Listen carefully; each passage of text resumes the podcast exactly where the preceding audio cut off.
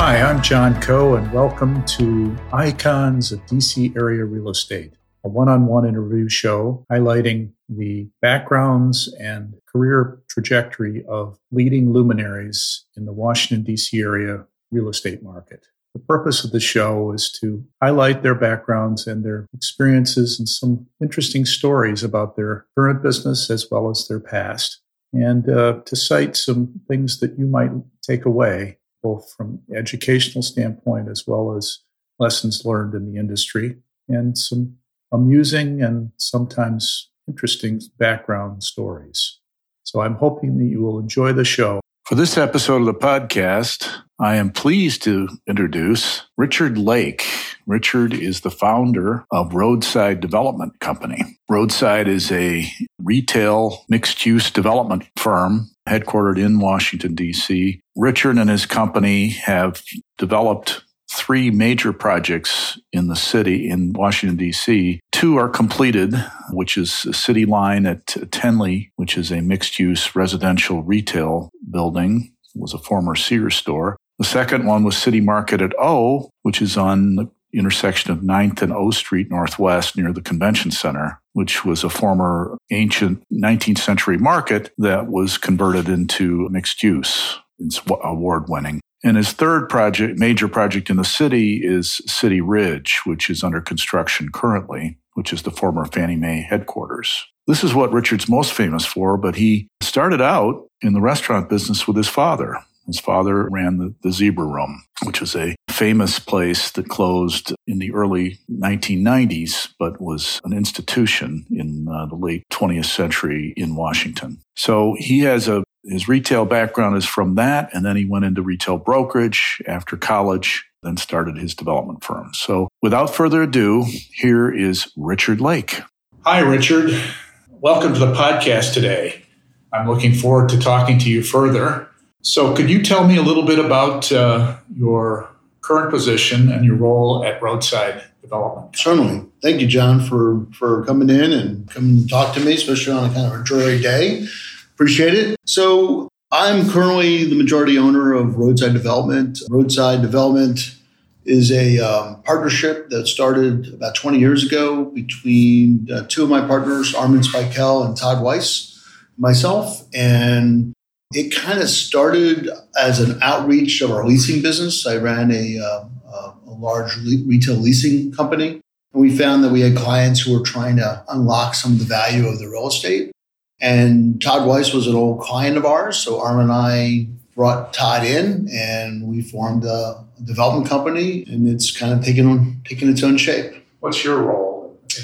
Generally, kind of like acting, we don't really have titles, but like acting president or CEO. Just kind of, I'm the big boot in the office, kicking people through to projects to do projects and organize the team. I spend most of my time looking at and trying to come up with a vision for a place and then organize a team around that. How large is the company now as far as personnel? So we're up to 20 people now. Probably going to add a few more people by the end of next year. Don't want to really get too much bigger than that. We kind of like to see ourselves as small footprint doing large, larger projects. You know, we want to have enough in-house expertise like construction management, accounting, legal, transaction oriented leasing. So we're trying to try to stay relatively lean, but uh, pretty nimble. I'll come back to this later and go into more details about your company. Sure.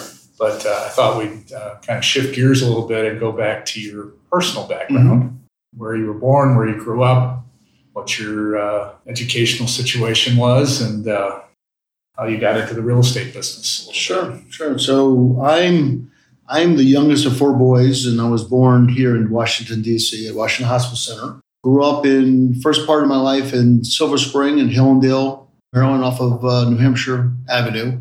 And then later in life, before I went to junior high school, my parents moved to Great Falls. So then I, I ended up going to Churchill High School. And then I went to Boston University for my undergrad studies and studied actually real estate finance. That's kind of how I got into real estate. Uh, while I was in Boston, I worked for a, a, bond company. I was actually on my way to Wall Street to become a bond trader. And my idea was I was going to try to make enough money, then to come down back to DC and try to develop. I've always thought it was really intriguing. Then you get a chance to make a difference. You can change the landscape or the of the place that you're involved in. So I always thought that was pretty cool. I had a professor at BU in the school management that that was a developer and he was teaching class. So he would have us go out and look at his properties. And I just thought that was the coolest thing in the world to be able to, to, to basically inform change. And so that's been my passion. On the retail side, I really got into retail because my fa- whole family was in retail. My, my grandparents owned little Yeah, grocery stores.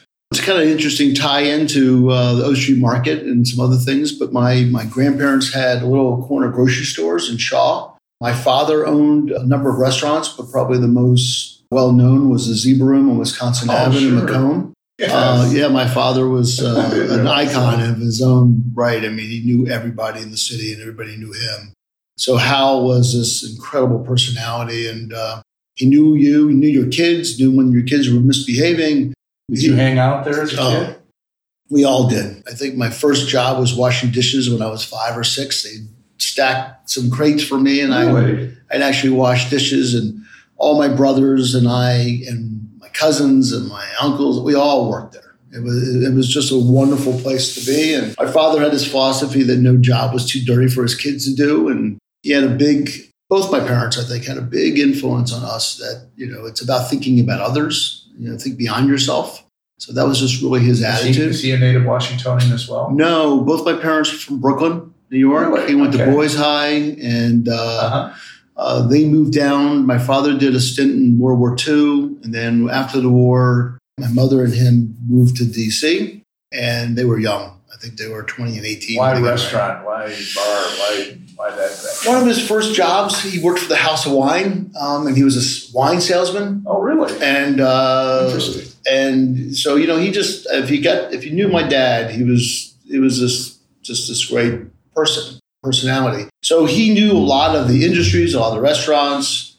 Max Berg, which is a friend of his, Max is an old real estate developer, had an idea of them buying a restaurant together, and they bought it together. And then my father ultimately bought Max out of the Zebra Room, and then that kind of launched him into a series of different ventures before social media, before before emails and us, uh, you know, this this whole marketing thing we're experiencing with Amazon and Google and everything else. My father, when he opened the restaurant, it wasn't doing so well, so he wanted to do a direct mail. Yeah. So we went to the pharmacist at People's Drug Store, which is now CVS up the street, and he bought the prescription list of all the people who got their their prescriptions at People's Drug Store. That's and he figured they were in the neighborhood, and he sent out all these mailers about. You know, Pizza Holiday, which was half price pizza Tuesday, Thursday nights, or Spaghetti Day, which was Wednesday, and he came up with this whole this whole campaign and marketing way, way ahead of his time. And lo and behold, it was uh, incredible. Took off incredibly well, and and uh, he owned it for 35 years. The only thing that I remember about the Zebra Room, I, I moved here in the mid 80s, and I read historically that Carl Albert, who was Speaker of the House, used to come there, was it every day or very frequently uh, at the time? Both Carl and his uh, his wife, and, and again, I'm, I'm have to say I'm too young to remember, but my father barred them from the restaurant because they were they were alcoholics, and and my father would literally kick them out, and they would show. I remember one time they showed up in disguises, thinking that they could get The away. Speaker of the House. Speaker of the House, and my, made national news, I think. And, my, and and and and the restaurant was always frequented by Secret Service and FBI. I'll tell you an interesting story. when Reagan was president, his stepson or son was in the Joffrey Ballet. So we went to my father got us tickets. We went to the Kennedy Center to see the, Uh-huh. the Joffrey Ballet. And since Reagan was coming to the Joffrey, we had to go through security. And there's this whole line of Secret Service agents. And as we're going through security and walking through, they're all going, hi, Hal, hi, Hal, hi, Hal. I mean, it's like literally 20 of them said hello to my father because he knew them all. And so you, you never know who was there. J.W. Marriott used to come with his family. I waited on them. John Anderson ran his presidential campaign out of the Zebra Room. Really? Uh, the Kennedys were there.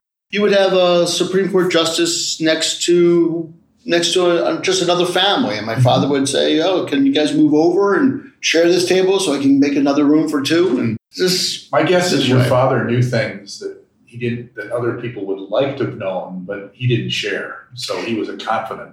Person. Yeah, he was a confident. He was. Um, Mayor, I remember Mayor Barry used to come to him and talk to him about stuff, and uh, he was just easy to talk to. He was just a, you know, he was just a really neat guy. So it was just wonderful to see that experience. So, so retail was kind of always in my blood. You know, from shoe stores to dry cleaners to cleaning stores and restaurants. My family and my extended family have all been in those businesses. So to me, it made sense to get into retail real estate because I kind of understood it a little bit better, from at least from the tenant standpoint, from the from the person who works, you know, 18 hour days or 12 What principles days. did you learn from your father? Well, number one principle is that um, work is is to be valued and that everyone matters. I mean, he was he he could talk to anyone and he could make someone feel good just by saying hello to them. And so having that attitude that, you know, there's no stations here. This is we're all here together we're all trying to do something. So he treated the president the same way as he would treat a janitor. Right. He would treat everyone the same exact way. And he and his belief was that he valued good work. He valued hard work. And he showed that through his, you know, through his own work ethic. And he was big about family.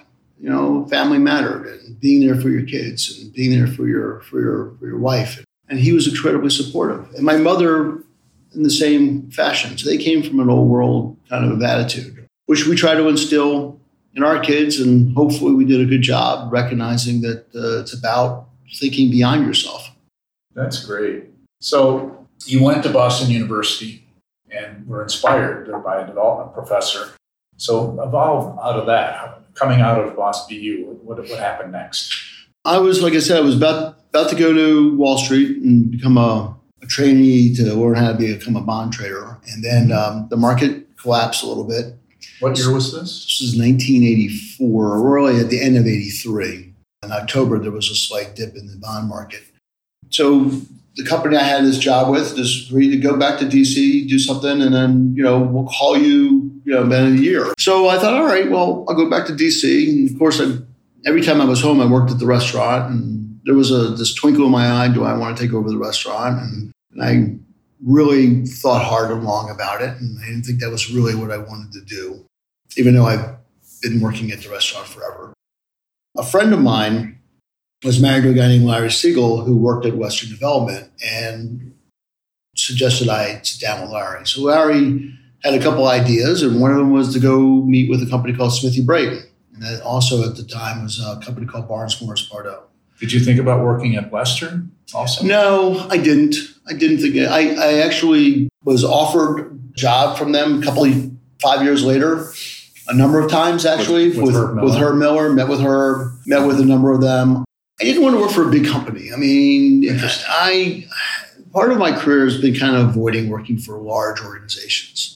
So I met Jim Eichberg, and if Right. anyone in the real estate industry had the pleasure of knowing Jim Eichberg, they're better for it. Jim was one of the greatest mentors you could have as a person.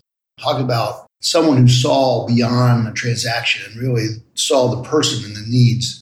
And he was just great. He, he unfortunately got sick and passed away way too young. Mhm. But Jim gave me plenty of runway. And Armin actually, Armin Spikel, my partner, actually hired me out of college. Really? actually took me a long time to get hired, which I was really kind of pissed off about, to be honest with you. So uh, I didn't understand it. So I got a number of job offers, but I chose Smithy because I liked the I liked Jim and I liked Armin. What other firms did you talk to? Barnes Morris Pardo, uh, CBRE. At the, well, it wasn't CBRE at that time. It's called Coldwell Banker, Transwestern. All in retail. That was really That was really my focus. My focus was retail, and I didn't know if it was going to be in sales or if I was going to be in leasing. Mhm. And it's interesting because those were traditional retail companies, but I thought that, geez, I could maybe be a bigger fish in a smaller pond as Right. opposed to try to. So it was Try to H in. and R around at that time, or Yeah? H and R was, KLNB was. They were seen as suburban, more Right. Baltimore oriented Right. companies, and uh, so there really wasn't a strong retail presence in, in Mhm. DC. I go to work for Smithy Braedon. Had this idea. We had this idea of creating retail. Armin was selling shopping centers, so he was in the retail world.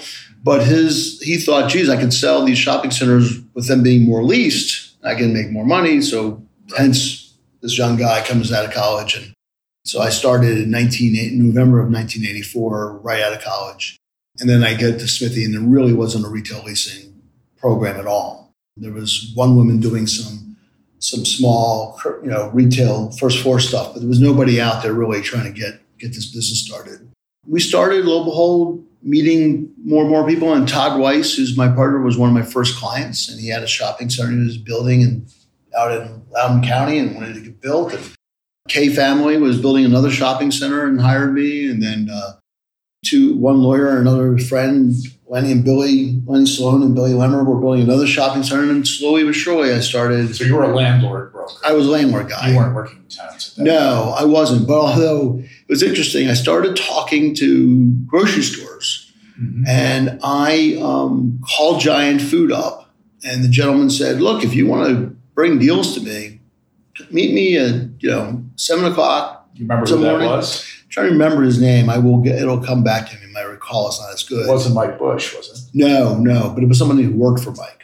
But I got to know Mike through through all that, and I started just driving people, being a young guy and saying, "Hey, I, I want to learn." And I remember I was looking. I met the Berman family, the old man Berman, and sure. he said, hey, come to my office. And he walked me through the mall, introduced me to every store, every store manager. Which property it was? It was the it was the Laurel Mall that he oh, built. Yes, and then he, of course, built the big uh, open air center that Federal now owns.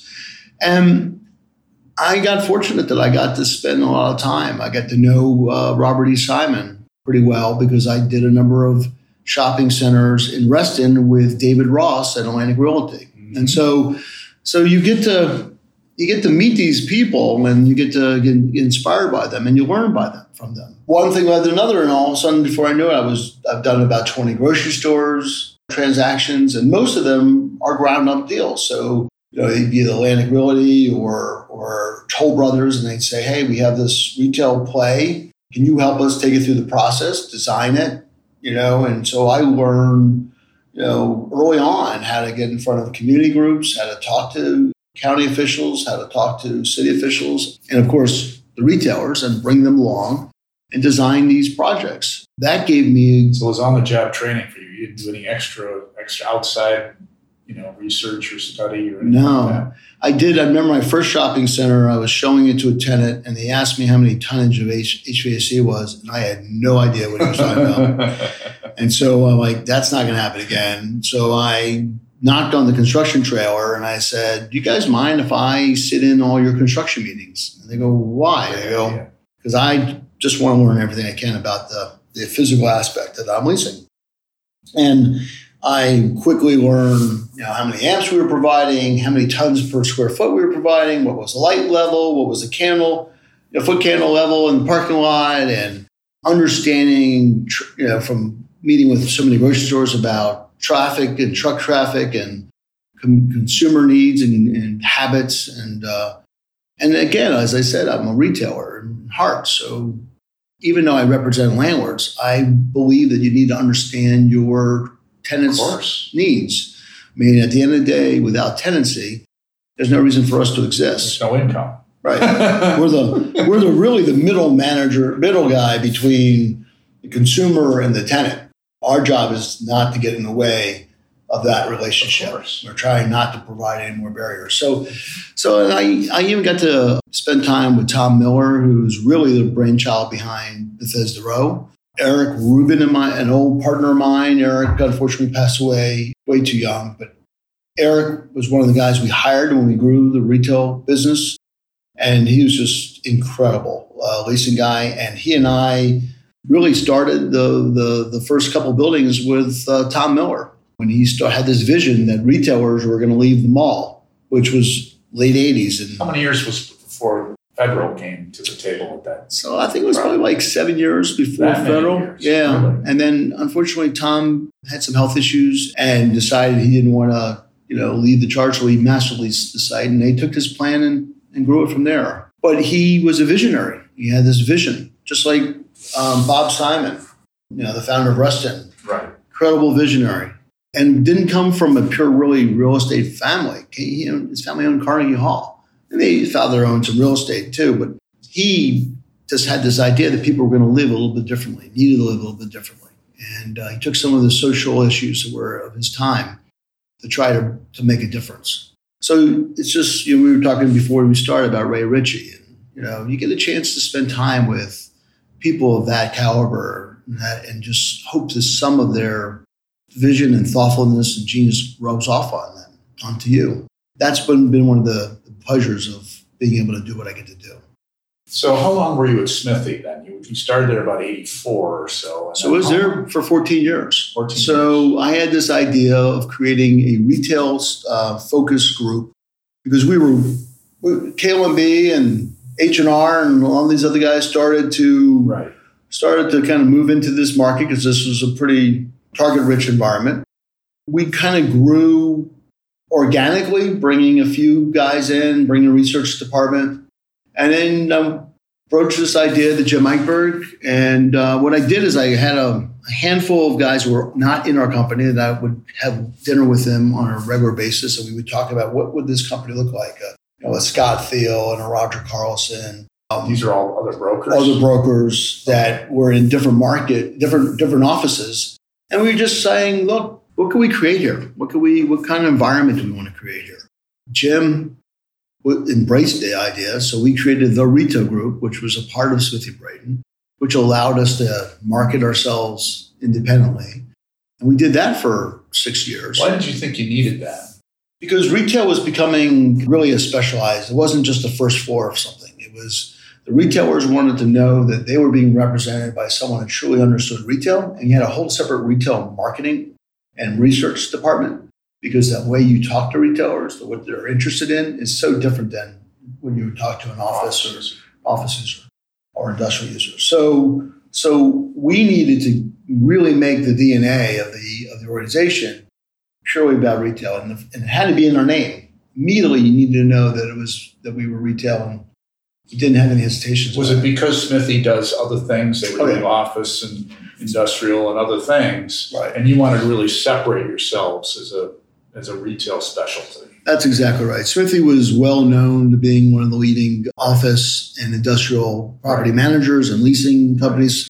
So many people started at Smithy Braedon that uh, now you know we're icons of the marketplace. So so when you heard the name Smithy Braedon, you really thought office, and we wanted to kind of change the Understood. conversation without taking anything away from what they needed to achieve. And it was a great partnership. Then Jim wanted to sell the company and he was going to sell to Grubb and Ellis. And I was really not digging the idea of working for a big company. I had roadside development was an offshoot of Smithy at the time. We started it. So what happened is we built a, a little shopping center before we had roadside for the Aiken family on Route 50. And one of the tenants was CVS.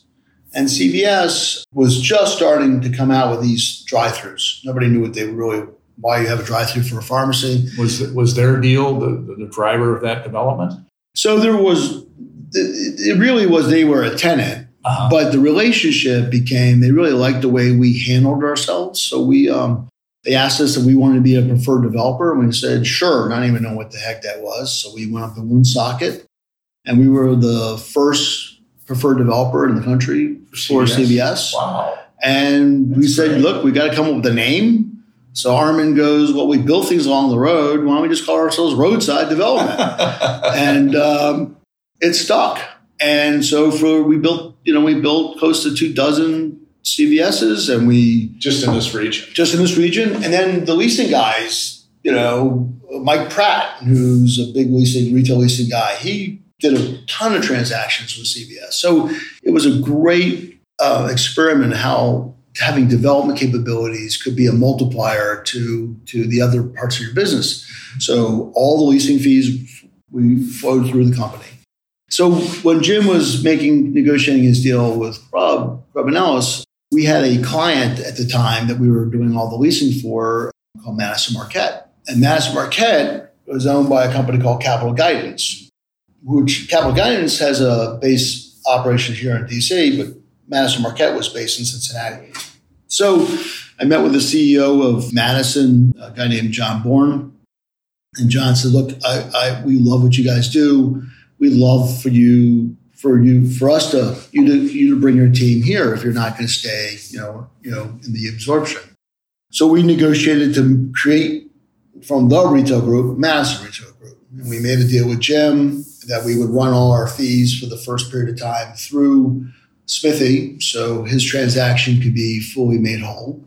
And that was part of the cost to get us. And so Madison absorbed that cost, and we made a deal with Amir uh, Hammour, who's the CEO of Madison uh, Marquette and, and, and, Capital Guidance, leader of Capital Guidance. And that lasted for about eight years mm-hmm. until we, we um, and for me, here was a great opportunity to have a, a capital rich partner who could help us, you know, source deals or, or we can help source deals and we can pursue transactions. And, you know, we thought this would be a great opportunity for us to, to, to explore their business, how we could, you know, be a, a robust leasing arm for their business. And they used it as an opportunity to bring their base of their operations from Cincinnati mm-hmm. to DC. And so that was something that Amir wanted to do was really have a bigger presence in DC and we, we we sourced a few things, and some of them worked out, some of them didn't. Um, one that did work out real well was we bought the old Hechinger building in Tenleytown, which before that was a Sears department store. We bought it because of this retail footprint with a 90,000 feet of on grade Wisconsin Avenue footprint times two. How can you go wrong in this? And we actually bid on 43 of the Hechingers, and we didn't win the bid, but I negotiated that we could cherry pick this one from the, the pool. So the bankruptcy court chose us to be the stalking horse for this particular uh, so site. define what us is because I'm a little.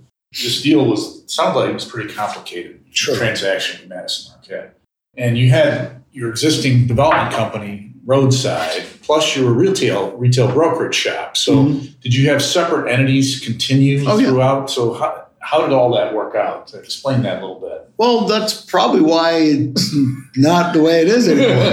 Um, okay. Because because um, I think everybody was like, okay, what hat are you wearing today? You know, uh, I yeah. think Madison Marquette saw me as a as more than just a partner. They they really I, I would travel around the country, go to their their management meetings, and spend time with them. And I think they really wanted me to be part more a part of their governance. And I had a partners in the brokerage world where I had to generate income and, and run that office. And then I had partners in the development world that I had to, you know, I had some responsibility. So it was starting to get a little frayed. So I think um, Madison was in the process of looking at creating a fund, and they were interested in me being part of that, which I really appreciated. It was a great compliment to have them want me to be part of that. I really wanted to focus on the bricks and mortar, not the not the, just purely the financial side of the world. So I made a decision not to uh, to, to you know to stay and to focus primarily on my development business. And so about I want to say 12, 13 years ago, we we left Madison. We, you know we made a deal and amicably parted ways. But then I was focused solely on roadside. And solely on our development business and really have taken reluctantly some some assignments from certain people who were interested in us providing services beyond our, just our purely interested our own financial interest in development. For instance we projects coming out of the ground we were the the, the idea behind capital one's new headquarters of bringing in wegmans performing arts center lining retail along the main street and creating more of a public realm. We didn't, we weren't there early enough to change really the master plan, but we kind of took a block and a, and a couple blocks and really kind of rethought about what it should be and provided consulting and leasing services to uh, to Capital One. Don't do that often, but I had a good relationship with Wegmans. They were looking for a home, and uh, I wanted to. This is the Tyson's Corner. Tyson's. Corner site. And so that's how that all kind of came together. So we've done that periodically, but that's kind of our roots. How roadside became is because we had tenants and landlord, you know, landowners who said, I need someone to help me unlock the value, or I want to find a location. You know, our whole deal with Giant Food at City Market at O. I mean, that whole development started off with our roots as a leasing company. We were doing consulting work for the convention center, and there was this property that had a Giant Food and backed up to 9th Street. Mm-hmm. And the guy who owned it was underwater. He had over $7 million of tax liens and unpaid loans. And he was about to lose his property. And then Giant was going to lose their lease. So Giant contacted us, the city contacted us, and we met with them and we came up with a plan to how to save the Giant, save this guy from bankruptcy. I mean, financial absolute ruins. And we were able to secure him up and then had a long term, a short, medium, and long term plan. And the ultimate long term plan was this redevelopment plan. And now We've built 640 units. We have 182 key hotel and 90,000 feet of retail. It's been, you know, this incredible, you know, success story. Let me step back. I mean, that's a. I want to get into that story a little bit sure. more, but I want to step back into the transition of traditional retail development. Since you're a CVS special, which is pad sites typically, and mm-hmm you know, maybe end caps, which is typical of one of their, and you obviously did grocery deals. So you now understand the grocery business, you know how the merchandising of a shopping center, all pretty much single story, mm-hmm. not doing the vertical. So talk about the evolution of your business into the vertical construction. So the city market at O, or I should say the Tenleytown right, piece was, I think, the first one. Right. But had you thought about that uh, before your relationship with Madison Marquette? Doing converting was it was the market such that that was starting to really become more evident, or was that before? Was that about that same time? It was about the same time.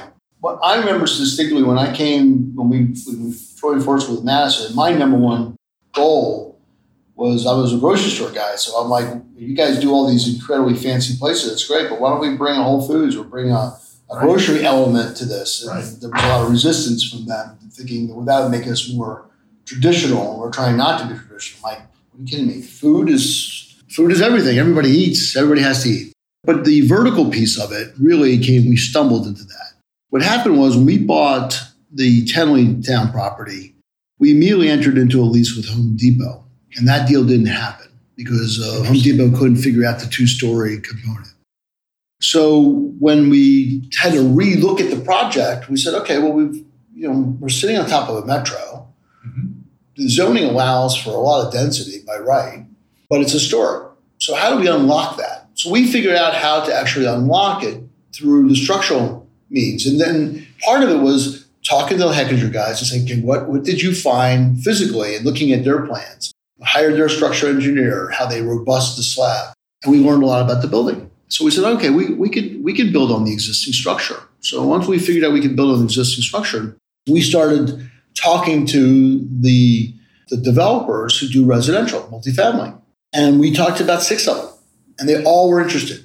But the challenge was none of them wanted to start when we wanted them to start or guarantee they would start. And therefore, we didn't know how we could handle the fact we have a Best Buy and a container store and we have, in, in our minds, the retail was the most precious piece of this. And in their minds, the residential was the most important. So, you know, who cares about where I bring my my vertically, you know, my gravity flow utilities through? you know, who cares if you know how I treat the front door, right? And we're like, whoa, whoa, whoa, we're retail guys. You can't just do that. And and so I came back from actually a meeting with one of the I won't mention, but one of the residential guys, and I said, we're going to school. Everybody goes, What do you mean we're going to school? I said, We're going to own residential business. And Madison has never never did a residential deal, never built a residential unit. They didn't know what, you know, they were like looking at me like I was a crazy man. And I just started touring and touring and touring and looking at buildings and looking. And it was the same time. Did you think about bringing a partner in? We, we, we did, but it got back to the same thing. Who who's leading the charge? So right. one of the deals that was like right in my mind was Federal Realty and Post Properties. And I knew both of those guys. I knew mm-hmm. both of those organizations. And they were doing a project together in Fairfax, mm-hmm. in Pentagon Row. Right. And it was a disaster because they didn't talk to each other. Post was building the resi, federal. Was that stick built? Was stick built, and they there was this whole host of issues about this vertically integrated stuff. Right. And so I'm like, eh, you got to have a you got to have one vision, one person, one thing. So that's how we learned, and we were fortunate that we delivered 204 units in a very robust market. And then at that time, Amer was thinking about raising a fund, so he really wanted to show a big IRR and a big, and this was an, an enormous IRR. And so I said, well, well, well, if you want to really push the numbers, let's do condos. So we did condos. Well, who does 204 condos? But we sold those things out like in six months. Wow. I mean, we had 2,000 people on a waiting list. And there was, and we had 27 price increases in just the first two weeks. And I learned a ton. And again, remember, I, my, my thing is I love just to absorb construction, constructability. I learned, you know, so many things about different, you know, that's an Epicor, you know, uh, construction the type. approvals on that deal, Mhm. what I read about, maybe you can elaborate a little bit more, were unbelievable. It took, you know, hundreds of meetings, I guess, with the neighborhood. Mhm. I mean, that Tenley Town neighborhood is one of the more difficult areas to develop in the city, from what I've. So elaborate on that a little bit, on the Well- whole process of that. our approach, you know, and, and really, I guess Armin and I kind of led the charge in the community. Our, our approach was remember, we're retail guys. So Right. these are our customer's customer. Mm-hmm. This is my tenant's customer. So right. I'm not going in there to piss you off because No. I want you to shop here. Which remember, I'm still the most interested in is the, the retail transaction, the customer. Mm-hmm. So our approach was really to sit and listen to them. So we said, look, we there's so many voices here, and we organized a task force. And we said we'll meet in our offices once a month with our architect, and we'll you each of you, I think it was like 12 groups, you appoint a task of someone who would meet with us. And in this task force, we would sit and literally go through the design. And, you know, I'll give you a great example. One comment came back to us. We have these ramps. That was the whole part of the Sears, these ramps that get up on the roof. Sure. And there's a ramp right on Albemarle. And there's a ramp on River Road and a ramp on Wisconsin. And we were going to use the one off of River and the one off of Albemarle and abandon the one in Wisconsin. So, all right, so we're going to do that. And they said, look, you know, in the morning, Janney Elementary School has huge issues with drop offs. And if you dump even 100 cars from the residential down onto River Road, onto Albemarle, it's just going to be a problem. Oh, we'll reverse it. Well, we'll, we'll make it one way. They can only go up, come home at, when the schools close. They'll come home in that way, and they'll leave in the morning, go off River Road. And people go, "Oh, you could do that?" "Sure, we could do that." And then there was a concern about us feeling a little bit too heavy on Albemarle, so the architect kind of carved the building back. That's why it has a relatively odd shape. It followed the prow Mhm. and, fo- and and pulls back along Albemarle to make it less of a scale issue for across the street from Janney. So the building got better, the project got better through the community engagement. It's work, it's hand to hand work, but that's just been our approach because that's just what we do. It's just our, our attitude. So if you look at City Ridge across the street, we've had over 50 meetings with the community and it's a buy right project. And our approach is the same. Look, we get this privilege to come into your neighborhood and develop in your neighborhood. We know it from that lens, but you know it so much better by living it. I cannot possibly comprehend all the things that you guys that frustrates you or that you enjoy about your community or the things you, you're concerned about. And without you expressing them, there's no way for me to truly know it. So our attitude is we want to hear your, we want to go right to you and hear it. And it's not always pleasant. It's not always things that we want to hear, and we're not gonna we're not gonna agree all the time. But what typically happens is the, the process yields a better product. And so in Tenley, it was really it was interesting. We had to prove to the Tenley Historic Society that it made sense to build on this national historic landmark. And you know, we're building on we're basically putting an addition on a on a landmark building. But it was a retail building. It was a robust mercantile building. It wasn't a precious, you know, turn of the century kind of Right. structure. And so we found, actually, Shalom Baranes suggested this. We found Richard Longstreth, who was the head of architecture for GW, and he was the author of this landmarking. And he was the one that actually wrote up the report why this building was landmarked. And we sat with him and walked him through our vision. And he goes, I absolutely love it. I absolutely agree. These things are not supposed to be precious. These are things that are supposed to be robust. And I absolutely agree. And he said, in fact, I think it should be taller. So he wrote a letter of support. And the board took it by heart and actually instructed us to go to BZA and add five feet because that's the most they could do under, but they said, go get five more feet and you're approved. And that's what we did. So we all, everyone comes with this fear, right? Some, we, we, we already have this perception that somebody's sure. not going to like. But could I take you back to my dad's day. Mm-hmm. Go meet, go talk to them. Right. They're a person, they're a human being. What what are their needs? What are their what are their visions? What are their goals? What are their concerns and fears? And and and how can we find a middle ground that allows us to unlock this gem? And I would argue that you know the other side of Wisconsin Avenue needs to see significant density. Mm-hmm. And Tenley became a better place because of the project. And we missed a huge opportunity at the library and the school because some politics got in the, in the way. And that was a loss of an opportunity. You know, I think that the city needs to truly recognize that when we have an opportunity, we need to we need to take advantage of it. So did that project really trigger your I mean, you had so much success there. Trigger your thing, no, now we, we found our niche. Right. We're we're now the big deal, complicated. We now have this understanding of mixed use projects to some extent. So let's now look at other large scale opportunities like this. Mm-hmm. So you then moved, and you mentioned it earlier, City Market at O right. Street. So talk about the evolution of that project and how it came out of the ground. And, when, from what you told us when I was brought my ULI mentor group there, that giant store is the largest store in the region. And it was more because just that building was such that you had to had to be one store, It couldn't couldn't divide it up, etc. So maybe talk about that. Sure.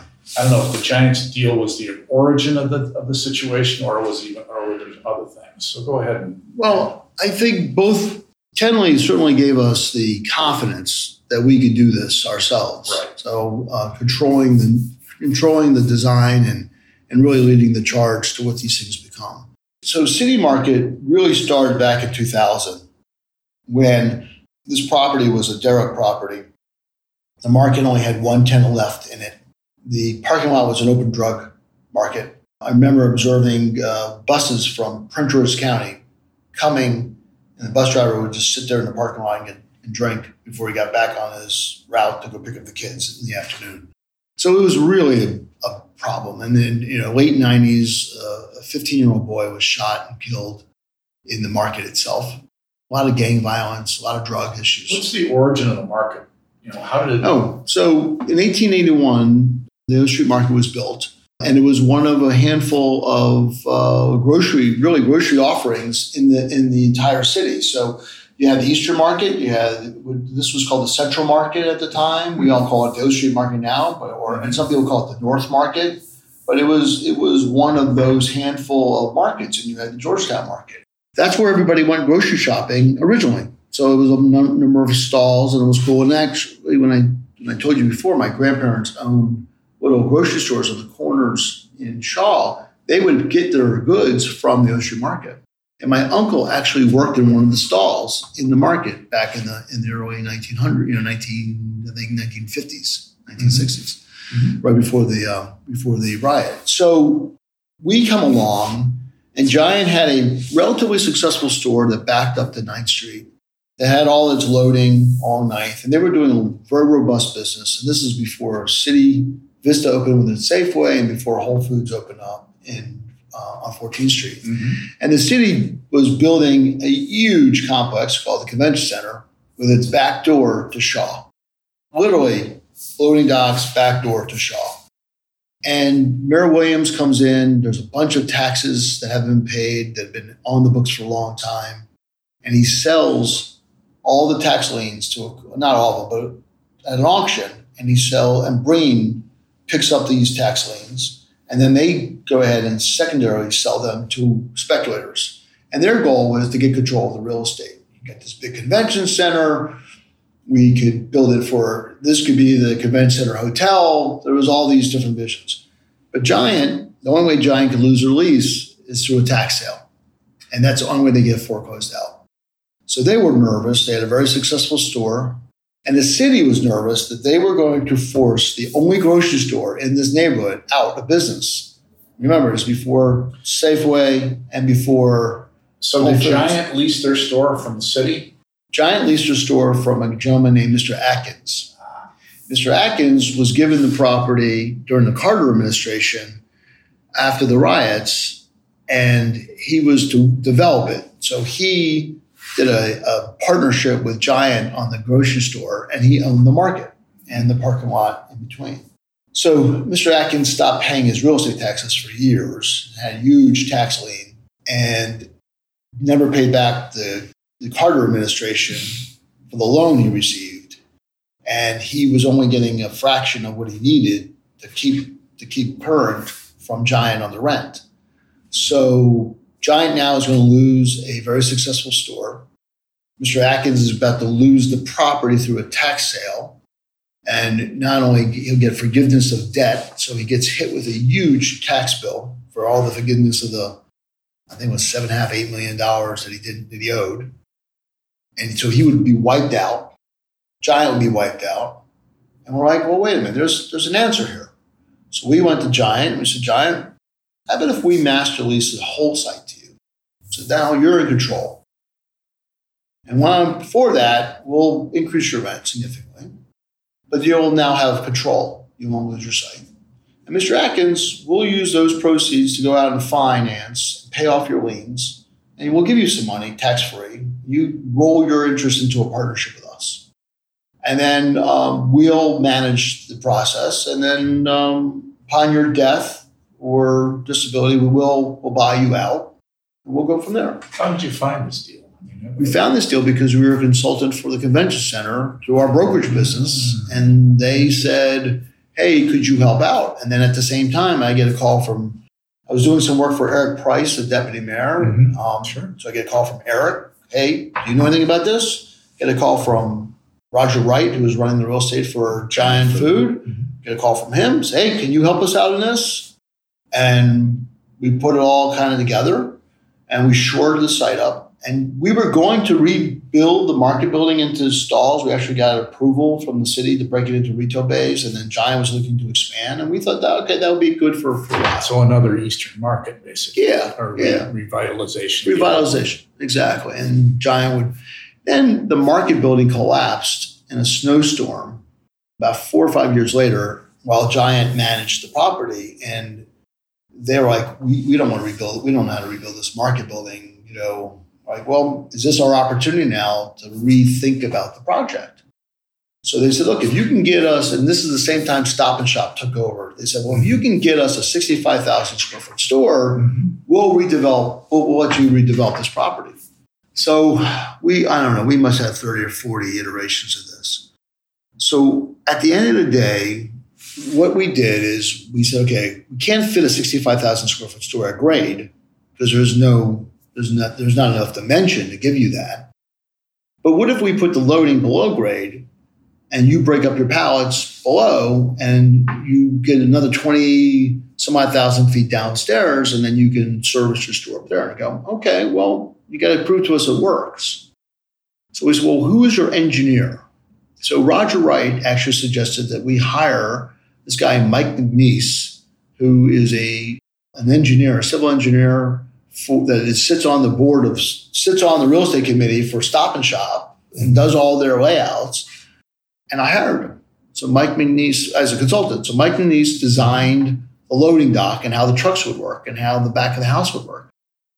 And once we got Mike plan to work, we Stop and Shop was oh yeah, if Mike, if Mike says that works, fine. And so utilizing some of some of that talent, then we said, okay, now that we're bringing the trucks downstairs, which is not an easy thing to do, why don't we start the whole project that way? And we can create this 360 degree experience and not have any loading at grade and have no residential move-ins, move-outs at right. grade.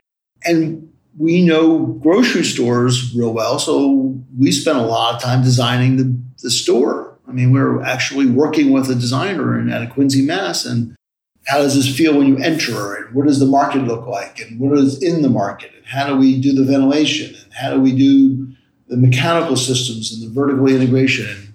And, how do i gang up and deal with all the gravity flow utilities and the live loads? And so and so it just was allowed us to use what we do in retail and what we learned on the residential and to, and to marry them. So uh, my my sense was there's a lot of really good companies that can do uh, retail that, you know by itself. and there's a lot of really good companies that can do multifamily by itself. But there's not a lot that can do it vertically integrated and truly make them work together and understand the infrastructure necessary to allow these things to have a degree of separation while they're sitting on top of each other. And so my whole attitude is you love to live on top of a grocery store but you don't want to be reminded you live on top of a grocery store when you're home, right? You want to be able to take that elevator down, get right. into the grocery store, right. and say, "Oh, this is great." And when you get up, you don't want to smell the bakery. You don't want to know, be reminded. So using all those kind of thought process, I think lends us to do these more creative, a little bit more challenging construction projects like we're doing at City Ridge. And then our attitude is we believe in placemaking. We believe in, in creating a, an experience not at, only at the ground plane, but we take our placemaking up now through the buildings. So if you go through City Market, you're going to see uh, a, venue where we do 40 concerts a year. You're going to see a waterfall that's six, you know, that's 16 feet by 30 feet up on the roof next, you know, next to a, a boardwalk, and you're going to experience placemaking on the roof that most people don't want to, you know, do. They'll They'll, if they build residential, they put all their amenities together, and that way they can manage them. But I believe people like to have moments. There's a moment that I really want to be in the thick of things, and there's a moment I just want to sit by a fire pit and overlook the Capitol and not be with everyone. And so we've created those moments throughout the property. So there are three things more about this project I want to go through. Okay. You, I brought my group, and you had a panel, and we heard a lot about this project from your attorney, from you know all the scope. So there are some events that occur during construction that I want to get into, and also the size of the Giant store. So let's start with that because you were just talking about Giant and why so big. I mean, because I mean the idea was you're going to take the existing building and either divide it up into smaller units. And, or maybe and integrate the giant store. Why did you and how did Stop and Shop get around the idea of doing an 80 whatever 80,000 square foot store there? So first of all, it had to be for both Giant and, and at the time, you know, Giant guys and the Stop Shop guys. It had to be seen as meaningful enough to justify tearing down a, right. an existing store. Right. And they were you, now you have Safeway at City Vista, and now you have Whole Foods, and Giant was, you know, a 1980s right. version of itself. So it needed to remake itself. So we had to be significant enough to justify them closing their store and investing, quite frankly, they could invest in capital into this new into this new store.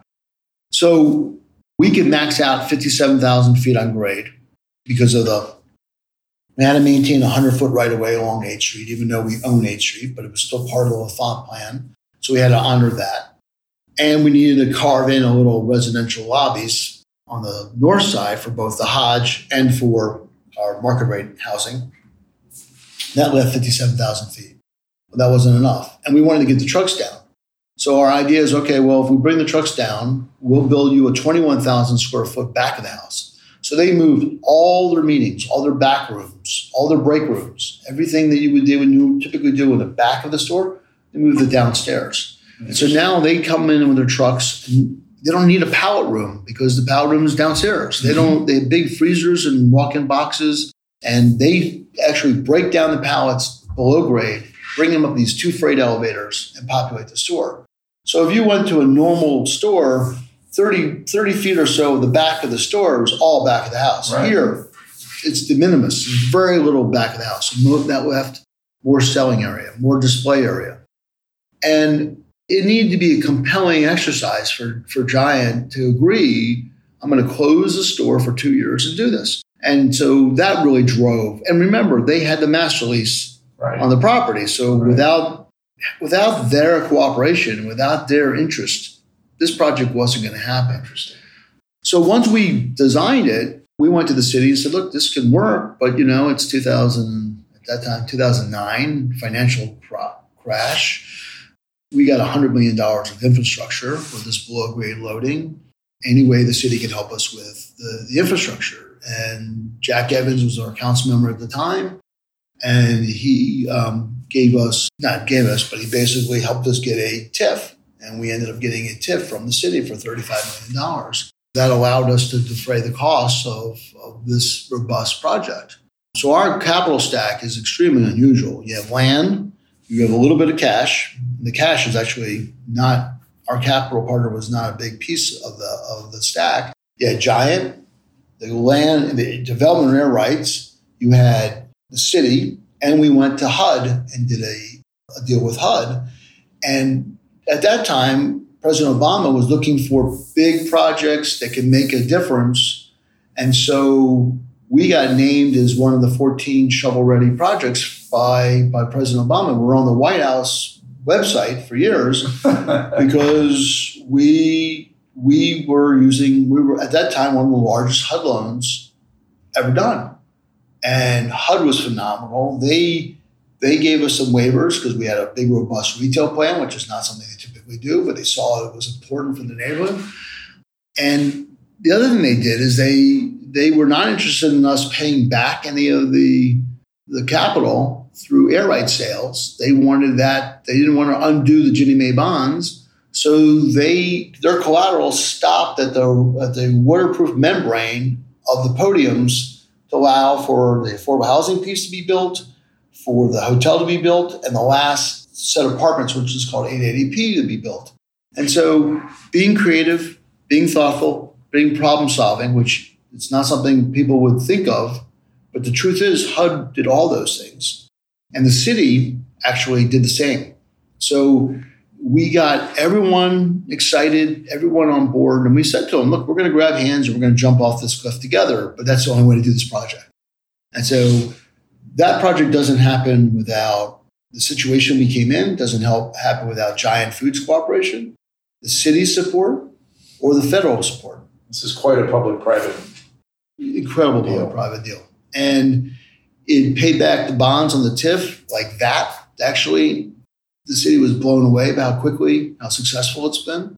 It has um, legitimized Shaw as a significant place. So you've seen a whole host of other developments take place that are robust. The ground plane experience along Shaw is completely different. It's not an open drug market anymore. It's it's a mix of incomes. The Giant is actually the centerpiece that everyone goes to. The old market is still there and it symbolizes what was once was. And Shaw is, in our opinion, is continues to be the rich, cultural rich environment. And that was the goal. It wasn't supposed to become Noma, it wasn't supposed to become the ballpark district. It- it's surrounded by a historic district. It's supposed to hold on to it, but it got a shot in the arm. It got an economic shot in the arm, which has rewarded that community tremen- tremendously. That's phenomenal. So you finished that project took what almost 15 years to finish completely, or 10, maybe at least 10 years, right? But once we started construction, um, we started construction in 2011. It really took six years. But you started assembling it. You said in 2000. So In 2000, we bought the site, but the idea was we were going to just put it to bed for Right. a while. It really was the collapse of the market building that opened everybody's eyes. We got to do something. Can't just leave this property like this. And Giant actually having competition. They didn't have any competition before. Now they have competition, and now they're like, okay, we, we got to do something too. We want a more robust site. It took a lot of situations and things to come Now, together. As I recall, there was a, wasn't there a fire during the during the No, project? there was a flood. a flood? There was a flood. There was Okay. actually a, a really, really, really unfortunate flood. At what point in the construction? This is like the worst point in construction. The last building, 880, was being completed, and we were close to 100% occupied in the other buildings. And the Hmm. flood happened to the old other buildings. So the other buildings with existing tenants had a main, a water main, a valve broke open in the middle of the night which was not supposed to be on, which was a whole host of uh, stuff.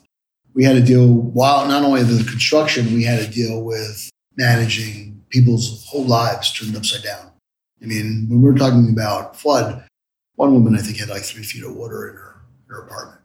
So it was it was a devastating event that our contractor, our construction stepped up and really stepped up big in, real time to help us and help the tenants our management company, Bozzuto, stepped up and really helped manage the process.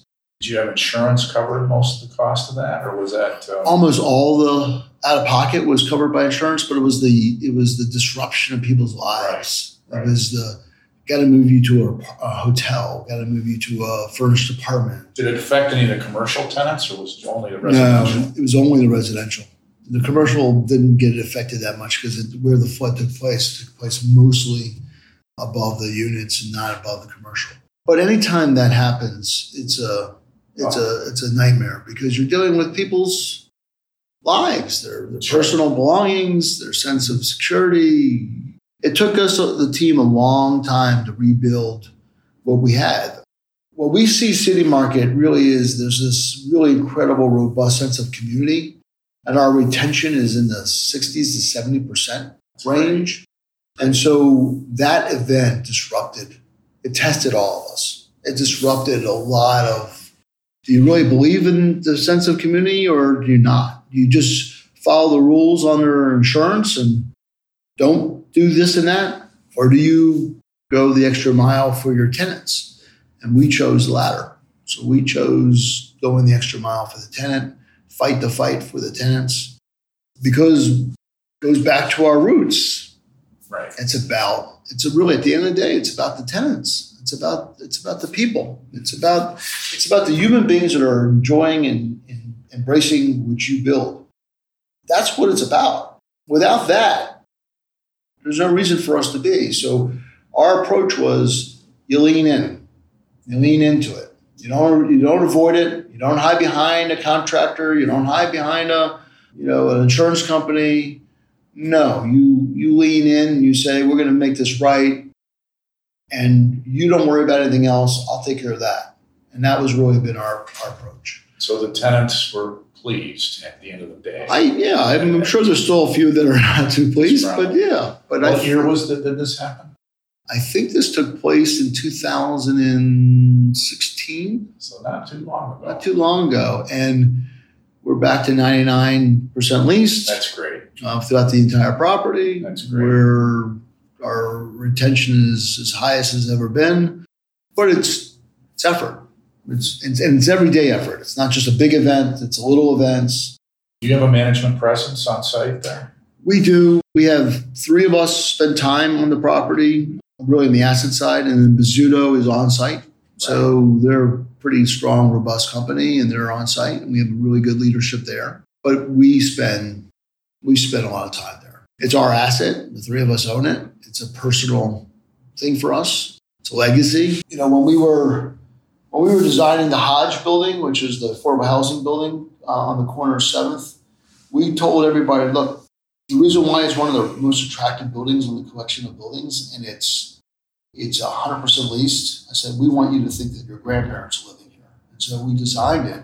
It's an elegant building. Mhm. You wouldn't walk in there and think it's an affordable housing building. You would think it's a market rate housing building, and that's just been our approach. And so we get married to our properties. We get excited. We get embedded into the neighborhoods we do business in. We get involved in the charitable organizations that surround our properties. So that becomes important to us.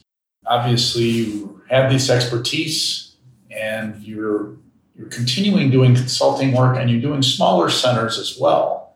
Mhm. So you did a large project down on 95, I believe, a big power center project. This was all going on while you were doing City Market at O. So it sounds like you're more than just a big project. You want to continue doing other retail Sure. situations. Sure. So part of your footprint is to have that opportunity as well as just doing these big mega projects at a time. Is that Yeah, I you know I theme of that? Our roots are still retail. So we did a big town center with BlackRock. We bought a hundred acre site down in Prince William County, and and that's actually how we met with um, our first meeting, real engagement with Wegmans. They were a big tenant on the site. It was a half a million square foot of retail, every name you can imagine, Apple and Chico's and White House Black Market. Five hundred thousand retail. 500,000 feet of retail with another about 500 residential units and planned to be 500,000 feet of office. It's all on one level, right? It's all on one level. So when we got down there, when we bought this property, it was entitled to be vertically integrated. It was actually designed to be residential, but these were small little blocks. We're like, you're not going to get rewarded for adding the costs associated. It adds about $30,000 a door at that time to layer residential on top of retail, and it becomes it doesn't become successful either one. practical.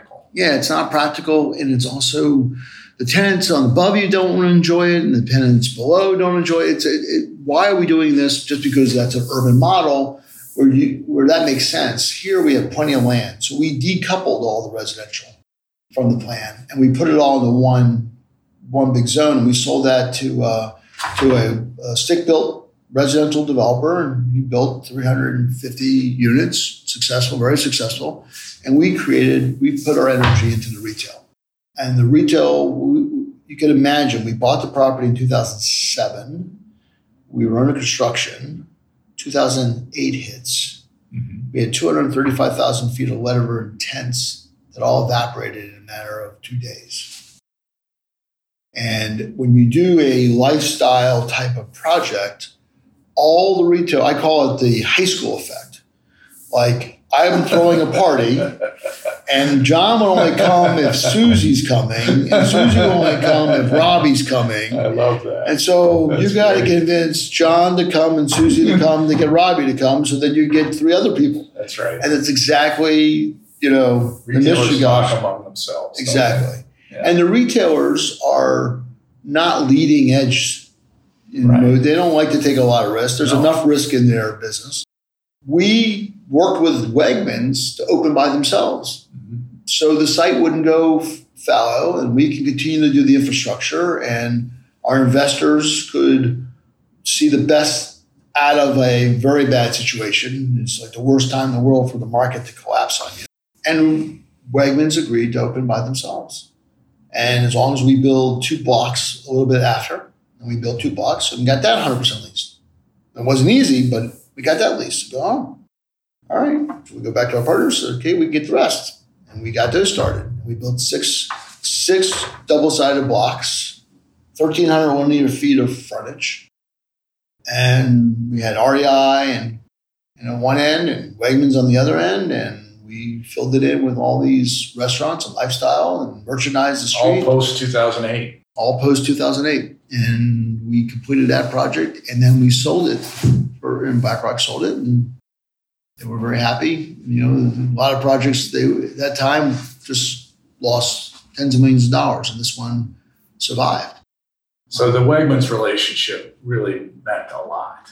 yes yes. And having them to, what convinced them that they wanted to stay and keep going with that instead of pulling the plug on that project? well i think at that at that point they they still believed that it was a great site and they believed that the market it, it opened up such a large swath of marketplace for them Right. I mean, especially for their suburban model. All of Prince George's, or Prince William County. Prince William County. Yeah, up and down the nine to five corridor. In fact, they did so well that it made sense for them to open their store in Telegraph Road to try to take away some of the, the shopping, the, the pressure on um, on on our Stonebridge Potomac Town Center project. You know, Wegmans is interesting. They're going through a transformation, right? So they're used to doing these very large. That was 138,000 square foot store in the suburban market and thinking, okay, we circle all these great markets. How do we penetrate? So Ralph Uttaro from Wegmans called me up and we were doing O Street. So we were comparing notes. He's like, mm-hmm. come on, when next time you're in, let's go show you what we're doing at Giant. So while we are under construction, we walked with his team and showed him what we did and how we unlocked the loading and how we did this and that. He must have loved it. He, he loved it. He loved it. And then Danny Wegman came down and he fell in love with what we did there and the architecture and the approach. And we said, okay, what do we, you know, you guys want to do urban? So we went up to Rochester. I went to, I brought, uh, I brought our, our uh, their fixture plan for for Potomac Town Center, and I laid it on. and said, "Okay, what do you guys want to cut? Nothing. What do you mean? How do you get from 138 to 70 or whatever without cutting something?" So we started looking at the different departments, and I said, "Okay, well." Can we at least agree that you don't have to buy oatmeal in five different places? Can we buy oatmeal in one place or two places? Because if you walk through their larger stores, and they're very thoughtful, you can buy yogurt in multiple places. In fact, they're so focused on their customer that they bring a convenience dairy case up close to the up to the uh, point of sale uh, the POS system. So if you forgot to get milk, you don't have to run all the way back to the right hand corner of the store. You can literally just grab milk off the shelf or yogurt or something. So they they're really, I mean, they're I can't say enough about them as merchants. They're just really great merchants. So there's no one else like Wegmans. Not that I highlight highlight a little more. You just started to do, but bring more into that because uh, they've been a fascinating tenant to me. Yeah. Uh, I mean, I grew up in retail as well. I mean, my dad was a department store manager. He was a, a buyer, a merchant hmm. for, for 30 which, years. For which store? For the J.L. Hudson Company. Oh, yeah. Oh, yeah. Yeah. He led, he managed the largest department stores in the Detroit area, the downtown store, the Eastland and Northland stores. These stores were, well, the downtown store at its peak was over a million square foot footprint. Northland was 700,000. Right. Eastland was 500,000. Right. I worked in both of them as kids. So I, retail was really interesting to me. But, you know, and of course, watching grocery stores evolve from A&P, the little wood plank store mm-hmm. I went to as a kid, to what they are. And then when the first time I went in a Wegman store, I said, this place is different. So get into that a little bit. Why is Wegman so cool good? And, and why do people just can't understand how nobody else has done this yet? Yeah, it's it's it's hard to it's hard to put it into words because it's because it like you said, it's an experience, right? So it's yes. something more than just you don't yes. go to just Wegmans to pick up a quart of milk. You you go there really because of the of the experience that they create. I think the first approach they take to a site is how it works for their customer. They, they are very customer focused to like the Nordstrom's approach, where it's really about you as a customer and they'll figure out how to operate the store. Not saying they'll do crazy things and and not consider their their staff because staff loyalty is also extraordinarily important to them. They're not they're not only the coolest and neatest and most interesting grocery store, they're also the top five best places to work in all businesses year after year. Yeah. So that model is a phenomenal approach, and I believe it starts it starts at the top, middle, bottom. So Danny Wegman and Colleen Wegman's approach, from my experience and you know from my interactions with them, they're enormously thoughtful people that care about people first. When the financial crisis was happening, Danny Wegman decided to roll back prices to help families. Wow. You know, his approach was we can get through this together. And he lowered prices to help working families be able to afford their groceries. Because he's he's that's that's just who they are. His he told me once, my goal is to have you eat healthy. That's why I push my produce department, and that's why I push organics. But if you want to go order that ground beef, I'll sell it to you, but it'll be the best ground beef you can buy. But my goal is to actually get you to eat healthy. And his whole approach is about holistic thought process. So it starts with that attitude, right? That attitude. Totally different mindset. Totally different mindset. It's like we're on a journey together, and the first step we take really does matter. You can't undo the first step. And so his approach is the first step is it's about my customer and it's about their quality of life. And then everything flows from there. And then it says, okay, now what, what how much fun can we have in the store? What can we do to make this a different experience? And I think the reason why we resonate, we, we, they resonate with us and we want to do business with them is because we have the same approach. Our approach is okay, well, let's get the basics out, let's get the basics done so this thing can work. But now let's talk about how we can take it to another place. Mm-hmm. And it's not because we think that it's, you know, that incremental dollar is going to show such a great incremental return. It does sometimes, but it creates brand loyalty. It creates a reason that people want to be part of what you do. And then for when that happens and people own it and they take ownership of it, you've won. So think about every Wegmans you've been in. That's my Wegmans. People take it. That's what Giant used to be. Right. Right? Exactly. People used to yeah. think of Izzy Cohen, yeah. talk about the stories of him walking exactly. the stores and being passionate about what he presented to this was community. always the difference between Giant and Safeway. Right.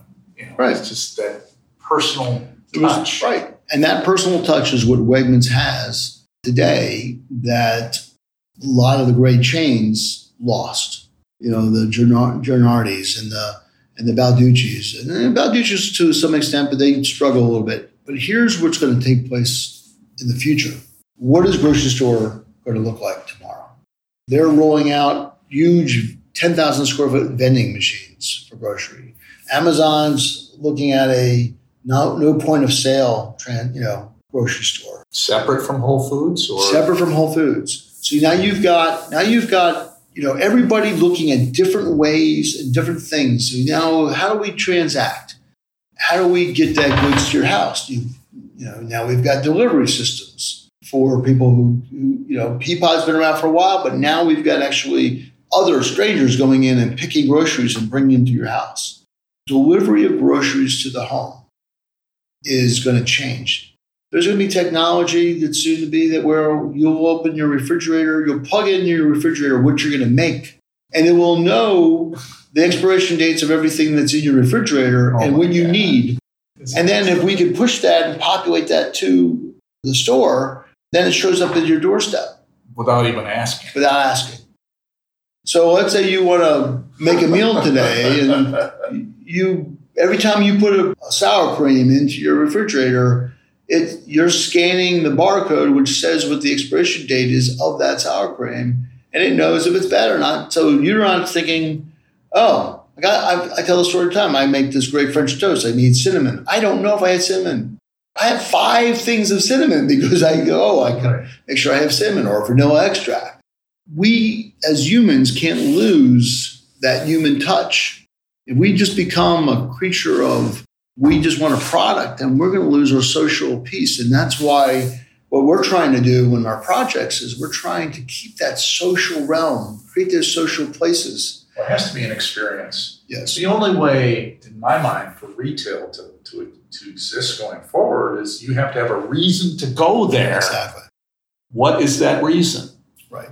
So, you know, otherwise you just sit in front of your computer and order everything and it's all delivered to you and you don't even have to experience right. it. But human beings are social animals, right? Thank God. Thank goodness. Yeah, because without that, yeah, we'd all live in our little bubble, which we do sometimes. But yeah, you're right. There's got to be that experience. And retail now that means it needs to rethink of how it how it acts and interacts with its customer. It's not it's not enough just to deliver goods. It's got to be something that's more tangible, more that they there's a value proposition to it. So that's a perfect segue to now talk about what you have under construction across the street here and start if you can. I know we've gone a long time, but I would like to hear that story because it's a it's a spectacular story, and I'd love to hear about sure. it. Sure, so no, I appreciate that. How you get involved in it, and uh, why, and what your vision was as you were looking to acquire it. So it actually started let me just explain. We're sitting across the street from the former Fannie Mae headquarters here in Washington, D.C. on Wisconsin Avenue, which Fannie Mae developed, I believe, in the 1970s, maybe 60s, somewhere in that range. So older than that. Uh, it's a little bit older than that, but you're right. It's been actually an iteration of, of construction. So we got involved from basically a failure So we failed to win the bid to rebuild Walter Reed. And ours This is a city RFP. city RFP on Georgia Avenue. So not even in the neighborhood. So by bidding on Walter Reed, and actually Wegmans asked us to bid on Walter Reed. So they came to us and said, look, could you guys put together a team? And so we put together a pretty robust team and we had 700,000 feet of leases done. We had, we had used, we had Children's Hospital, 300,000 feet. We had Wegmans, 150,000 feet. We had National Organization of Rare Disorders was going to bring, bring their conference center here. We had hotel, two hotels. We had uh, restaurants and retailers all identified. And we lost. We lost a bid. And today, to this day, I really still don't know why I lost a bid. We lost a bid. So we took a step back and we said, okay. And I, you know, I for uh, trying to get the city to still engage with my users, and we really couldn't get any traction there. Um, Children's Hospital ended up getting 12 acres from the federal government, from the Army, after working with us, right next behind the project. So they got part of the State Department's land, and they're under construction to build an incredible incubator. So I'm still involved with them on their real estate committee and and helping them work through that. And it's really kind of very rewarding because I, I love Children's National. But then Wegmans tried to make a deal, and they it just it just never could happen. So I'm like, okay, well, there's there's still an opportunity for us to bring Wegmans to DC. And so we were looking around, and this story story actually starts even before that. I don't know if you recall, but Vernado and Forest City were going to redevelop the old Southwest Mall where Yes. Safeway was. Yes. And they were having a little bit of difficulty getting Safeway to cooperate for the new store there. That was Charlie Bresler's property, Right. was it not? Right. Yeah. So Vornado and Forest City hired me because I did six deals with Safeway to come up with an idea of how to reload, get Safeway to agree to get out of the way of this development. And Fannie Mae was the tenant. So Fannie Mae was going to be there. So I got, I met with all the senior people at Fannie Mae, Vornado, Forest City on helping them try to unlock that site. And then Fannie Mae got into some stuff and they they dropped that deal. And Forest City took the plan for the Safeway reload and built the project, and the government came in backfilled that site. But that started years and years and years ago through that conversation. And so when when Cushman Wakefield put out a package saying, you know, Fannie's going to sell these three sites, we looked at the site across the street and we looked at one in Van Ness, and I really wanted to hone in my thoughts there. So early on, I went to Wegmans and I said, "What do you guys think? It's a big footprint. It's a big site. It's in the marketplace you want to be." We were going to create a place at Walter Reed so sp- spectacular that we were going to pull a lot of this part of the town over to, to Walter Reed, which I still think would have been the best thing for Walter Reed because it would have activated Georgia Avenue and it would have made a greater price because you would go out of your way to go to Wegmans. You're not going to go past a Whole Foods or go past a Giant to get to another one of those stores. You're going to go out of your way to get to that, to that Wegmans. And I thought that was going to be robust and helpful to that part of the city. No, I, I was alone in my vision. So immediately Wegmans jumped in with us and said yes. So we started to form around this site. And Cushman went through a process. There were like 20 or so uh, investors or bidders on the site, and we were just one lonely guy. We get to the final rounds. I had this idea, you know, look, Fannie Mae wants to get the most money for the site. They're a seller, but they're also a pseudo government agency that cares about the legacy and what they're going to leave behind. And they've been in this neighborhood since the 70s. And this has been an iconic building representing what Fannie Mae was. And I think they're going to care more about what is going to be done with their property than just the highest price. Mm-hmm. So I went to the mayor, explained that to them, her. I went to the congresswoman, explained that to her. And I and in fact, my work with Children's Hospital, the former CEO of Children's Hospital is the board director of Children's Hospital. Not, I'm not saying any of them were able to really turn the table. But they at least said, look, we care about what this is. It's more than just a housing opportunity. It's it's got to be robust. Three thousand people were going to leave this neighborhood, mm-hmm. and the same thing happened with Walter Reed. Thousands of people left Walter Reed, and Georgia Avenue died up and down the vine. All the retail has been dying, and we're like, look, that too can happen to Wisconsin Avenue if you don't bring a robust project that's at least going to think about something more than one dimensional. And all my final bidders were one dimensional. They were going to build stick built housing on top of uh, a concrete podium. And it was a great opportunity for them to build 800 units, but nobody was doing commercial. And we said, look, this, this is Wisconsin Avenue. This is like the most important retail corridor there is in the entire marketplace. How could we not? If we can't figure it out here, then we can't figure it out anywhere. You did have a precedent, though, which was good, in that Bozzuto's project down the road here was a good precedent for what you're doing. Well, it was to an extent. Giant, the redevelopment of the Giant um, down at uh, Cathedral Commons you're referring to. It was a great precedent for me to want to do this by right, not go through a PUD, uh-huh. because that took 15 years. Right. And Giant and Stop and Shop really did the lift, and Bozzuto came in and built it. But but this was really designed by years and years and years and years and years of iteration and we didn't want to go through that same mishigash. And to the point where the community can actually prescribe how many linear feet of restaurants can be in that property, which I'm like, no, I'm not. You guys, retail is a is this organic thing that has to find its own level. You can't dictate to be what retail well, the be. issue there, of course, is giant is in Massachusetts, Quincy, and you didn't have a local development group there working that deal well enough, I don't think. Yeah, I don't know. They had a good legal counsel because I heard a presentation about the project, Yeah. and their counsel was all over it. But I wasn't that aware of it. I mean, I mm-hmm. followed it to some extent. yeah, I'm just But for us, our approach was it's not just about the Wegmans.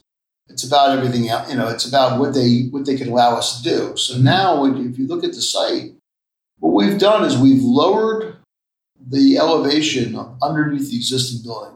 And so there's a 20 foot grade difference between Wisconsin Avenue and the and the and the front door. Dig out. We dug out.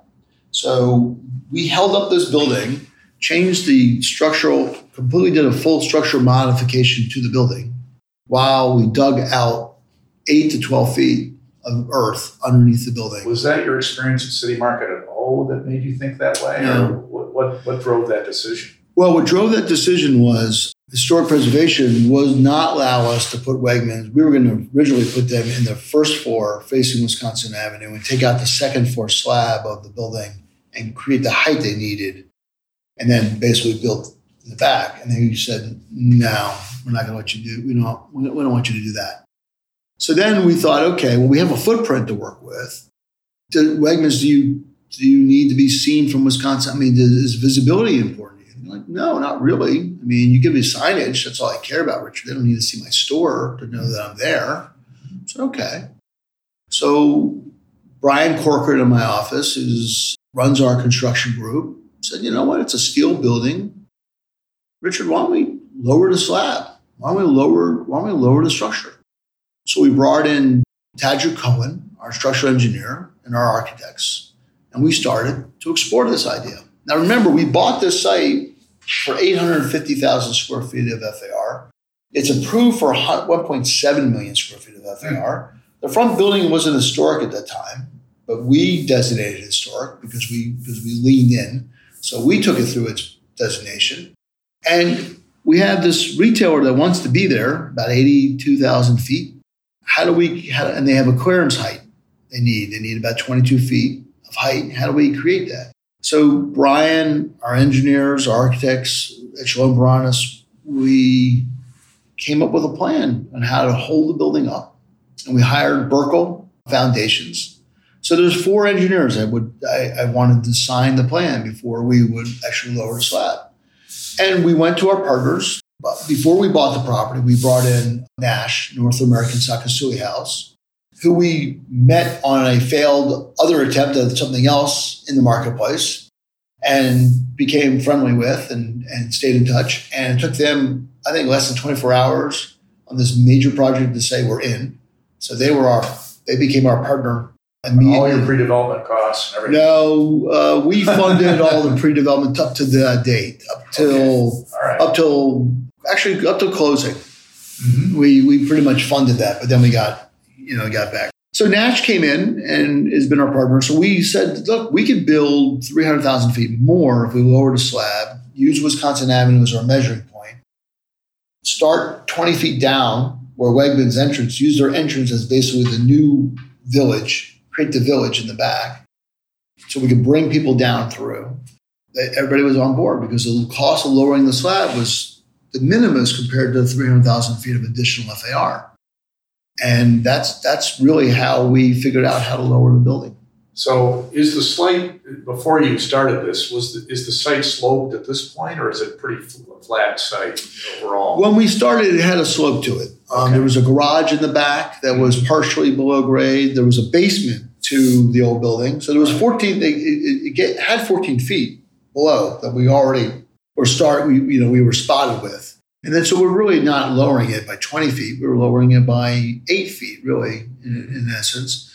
But by pushing everything down and allowing all the lobbies to, and all the beginnings of these buildings to start 20 feet below Wisconsin allowed us to get two store extra stories of height throughout all the throughout the. So, how much land did you did you excavate? Uh, five acres. Five times, acres times three, and that's just the garage.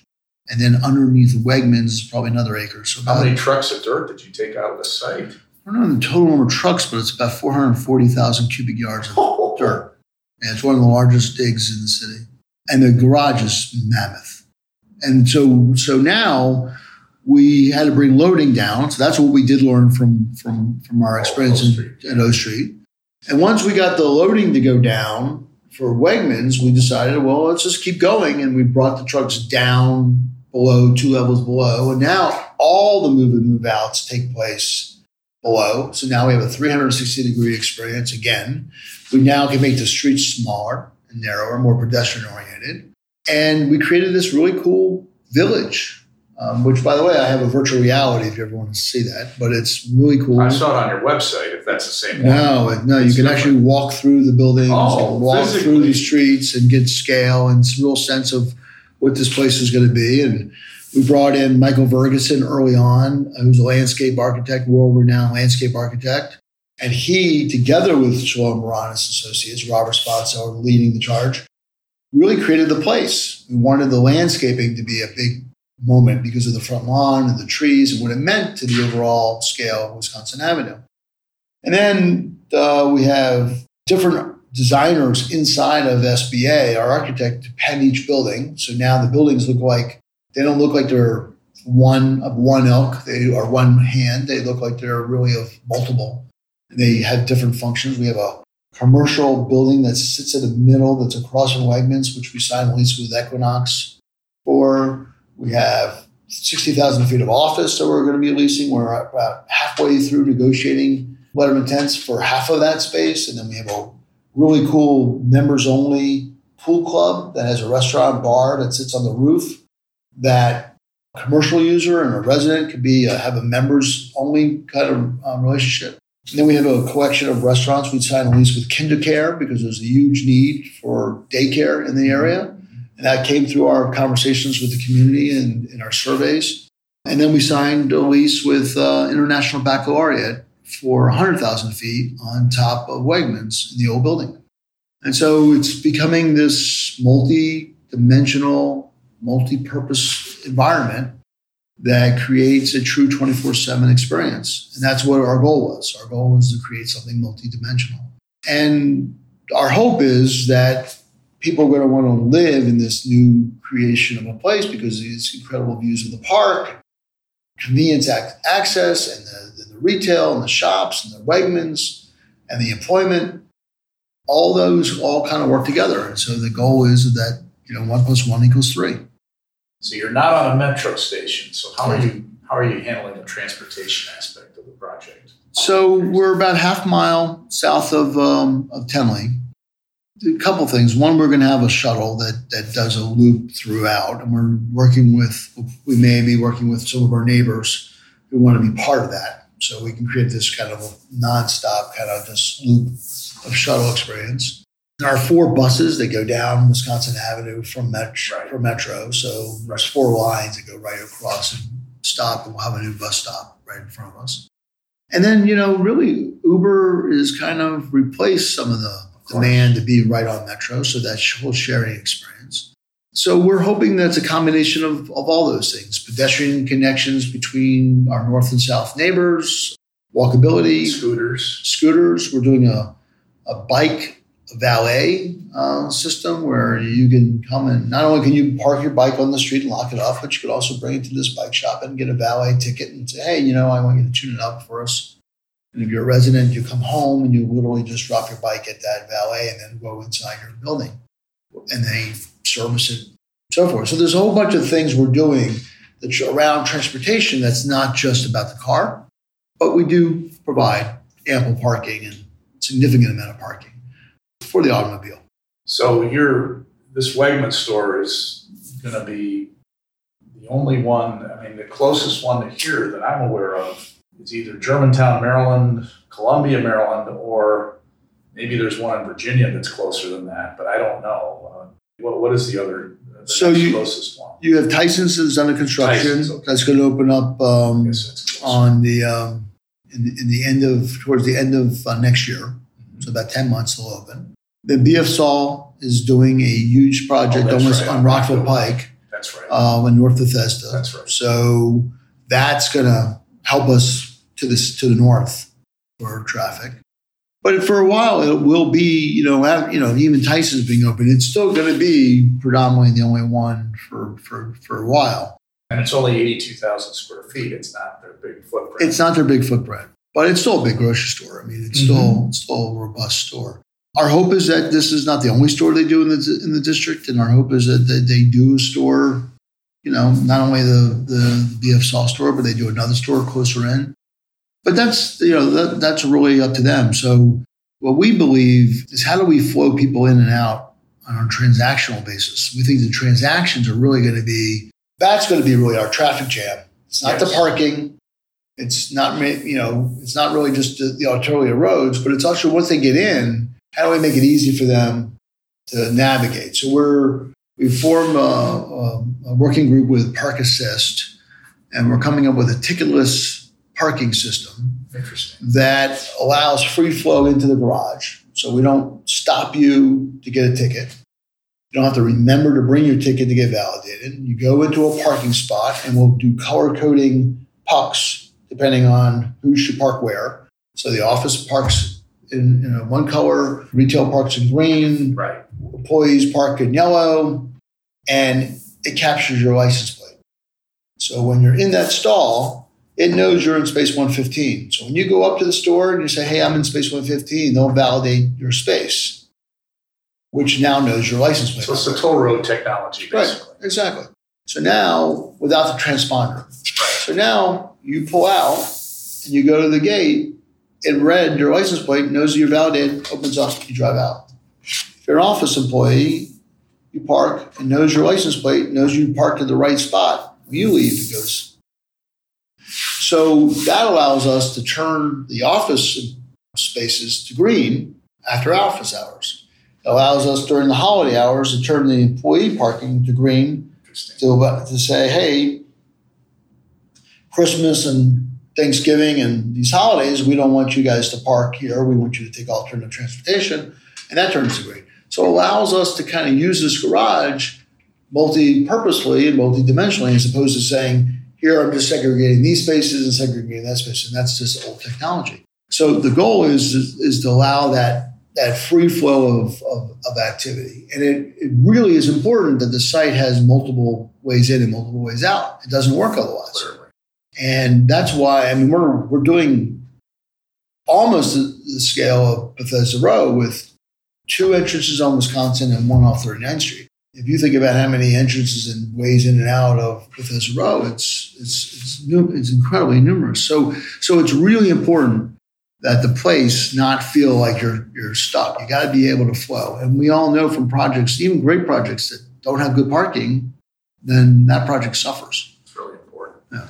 Good product flow. So let me, uh, before we uh, stop, I want to move a little bit into your company, how it's evolved, what your philosophy is as a company, what you're trying to accomplish, and then also get into some personal philosophy on what you would share to young people and their thought process. And then there, the final two questions are if you're sitting across from your 25 year old self, what would you tell him today? And what would you put on a billboard on the Capitol Beltway for millions to see? So let's start with your company. Our, our approach is, is that we want to attract and retain great people and talented, passionate people about what we do because what we do is not easy and it's also not for the faint of heart. So we need people who are thoughtful and passionate and think beyond themselves individually and think beyond themselves as a company. Our company's philosophy really is that we try to do great work inside neighborhoods and we become part of that neighborhood. And so if you look at up and down, 90% of the people that work here are people that we worked with before from different uh, different positions, and we just fell in love with them as people, and they fell in love with us as people. And that's that's where it begins, and that's where it ends. It's about the people. It's about it's not about the bricks and the mortar. It's about the, the culture and the types of people we're able to attract, and people who really believe in teamwork. No one person does everything, and no one person does only one thing. So it's like the Volvo approach to building a car. We're all building it together, we're all touching in each component of it. And so it takes someone who can think beyond just their, their narrow focus. So we don't hire people just to be construction people, we don't hire people just to be accountants, we don't hire people to be just leasing. We're all trying to create this, this place. That really makes it more fun, makes it more interesting, makes it dynamic, right? Ultimately, my goal is to you know find leadership outside that stock. So we've already started raising people as partners. These people are participating in the project financially. It's not just working on it; they're actually owners, and they care. And they care because they see it as a long-term opportunity. They get a chance to create, to use this platform and move it to the next level. When the three of us started, it was an opportunity for us to start something, to take what we knew about real estate and try to create some wealth, but also to create some experience. And to, to Armin's credit, who's now retired, to Todd's credit, who's thinking about it in a few years, to my credit, who's thinking, we want to leave a legacy of people who have that same belief system that we had. To go to the community meeting in Tenley and work with people who are not necessarily in favor of development or afraid of development. And how do we bring them along? And we get brought along with them. Right. And that's the kind of you can't you can't teach that. You have to find the people that have that. So completely win-win. Let's say I'm an interviewee, and what would you look for me as, a, as an interviewee coming to your firm? What what characteristics do you want to, to look for from a, from a prospective employee? Number one is is passion passion of why you want to do this. What do you see? What do you want? What's your vision? What do you want to bring to the conversation? Don't wait 10 years to find that passion. That passion needs to be kind of brought today. My advice to people coming out who are in college or in right. studying is come come to the table with some some expertise. It, be it be it financial, be it construction, be it leasing, be it whatever. Bring something that you can you feel that you can bring to the conversation early on. If it's urban planning, if it's even if you're an English major and you're a great writer, you're a great communicator, right. bring something that sets you apart from everyone else. We can teach you real estate. Real estate's not you're not born with knowledge of real estate. It's not rocket science either. It's not rocket science. And you know, it's interesting. Everybody talks about all these new things we're doing with vertically integrating things. And I was in, in Jerusalem, and all the old city is 2,000 years ago was exactly that. People lived on top of shops. Mm-hmm. We haven't been, human beings haven't truly evolved much farther from those needs. And and we're just using different technology maybe to, to do it, but but this is all old science. And so we that can be taught to you. But your passion, your sense of responsibility, your sense of being able to observe others, because part of what we do in retail is actually observe habits. We're observing what the marketplace does. Right. And then we try to tailor make what we are doing to fit the marketplace. We're not asking the marketplace to adapt to us. We need to adapt to the marketplace. And we know from retail retail background, those who don't move with the market to the customer's needs does it at their own peril. And I think that's the same thing with every business class. With office, you're seeing more and more amenities being driven into office. You're seeing, you know, residential. The marketplace is telling us, and we need to listen. So I want people who are willing to observe and listen and not go with their blinders on, thinking that they have their they Right. have the knowledge because they're going to run into a wall. So an open mindset is what you're saying. Yeah, very important. What you're looking for. Okay. So if, if you're looking at your 25 year old self, what would you tell him today? No, if I had any regrets, I wish I started a little bit earlier on the development side. I always saw it in needing to be capital heavy or it needed to be that I wasn't really quite ready yet. And to be honest with you, I wish I started, you know, I started in my 30s, but I wish I started even earlier. Take the chances when you're young and you don't have kids yet. That's the time to take the chances. Once you're, you know, fully established and you have kids, you have other mouths to feed, you know, the you can't uh, Take the risk. take as many risks as, as you would.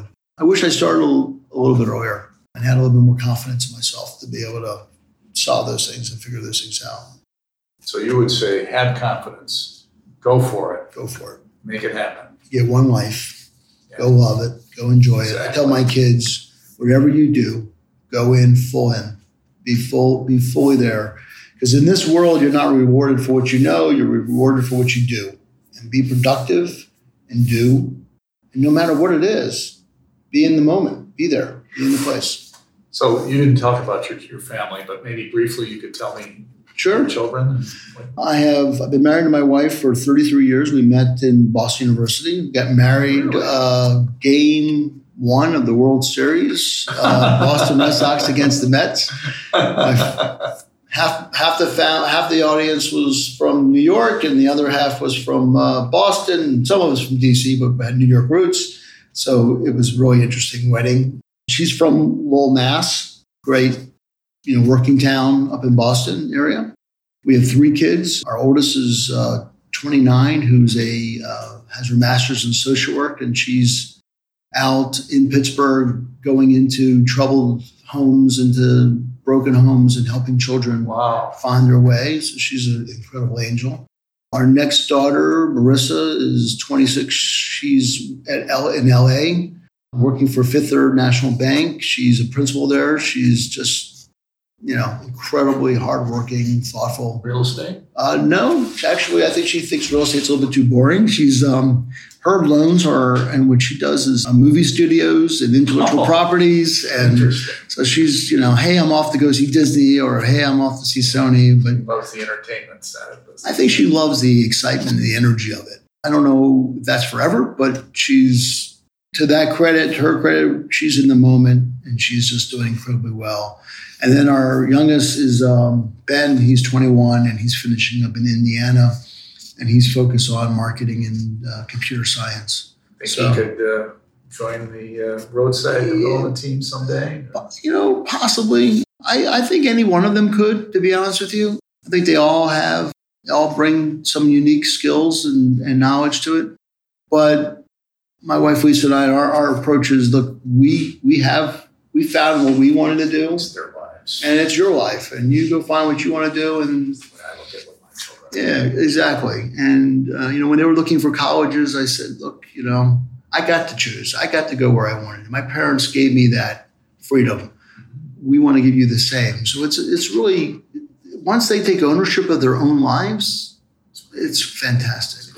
Watch. Yeah, it really is, and they grow and and they bring so much more to the table. So look, real estate, hopefully, God willing, will always be in their lives because it's the goal is to build these things that are legacy oriented for them. But to me, it's the giving them the, the ability to to go make what they want to make and do what they want to do. So, Richard, if you're if you had a, the opportunity to put a bill, billboard, a very large billboard that, that hundreds of thousands of people would see on the Capitol Beltway, what would it say? I think it would say, think beyond yourself. Be in the moment, think beyond yourself, and pay attention. This democracy that we're experiencing right now is at risk because too many people think inward and think about their narrow interests and don't think about how important everyone else is in our society. So I think thinking beyond yourself and thinking of others and paying attention is really important. Richard, thank you very much for your time today. Pleasure. And this was uh, unbelievably good. I appreciate it very much. Thank, thank you. you.